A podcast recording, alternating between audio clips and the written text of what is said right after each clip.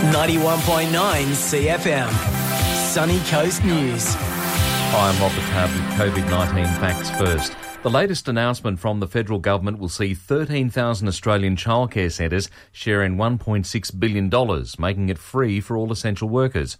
Education Minister Dan Tehan says the federal government will subsidise the amount of money that would usually be paid by parents. The way it will work is that we will look at what 50% of the fees up to the rate cap were in the fortnight before 2nd of March, and we will pay you that amount. It'll start on Sunday night and run for six months, while the Prime Minister also used today's announcement to remind us the social distancing restrictions could last for the next six months and we need to adapt. I really want Australians to understand that we need to be in this for that haul.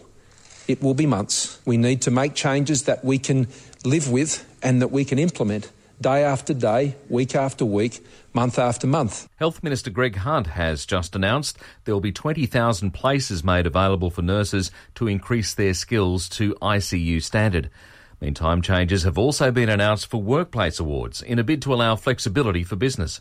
Attorney General Christian Porter says it'll impact 103 modern awards. The first is for two weeks of unpaid pandemic leave for all employees.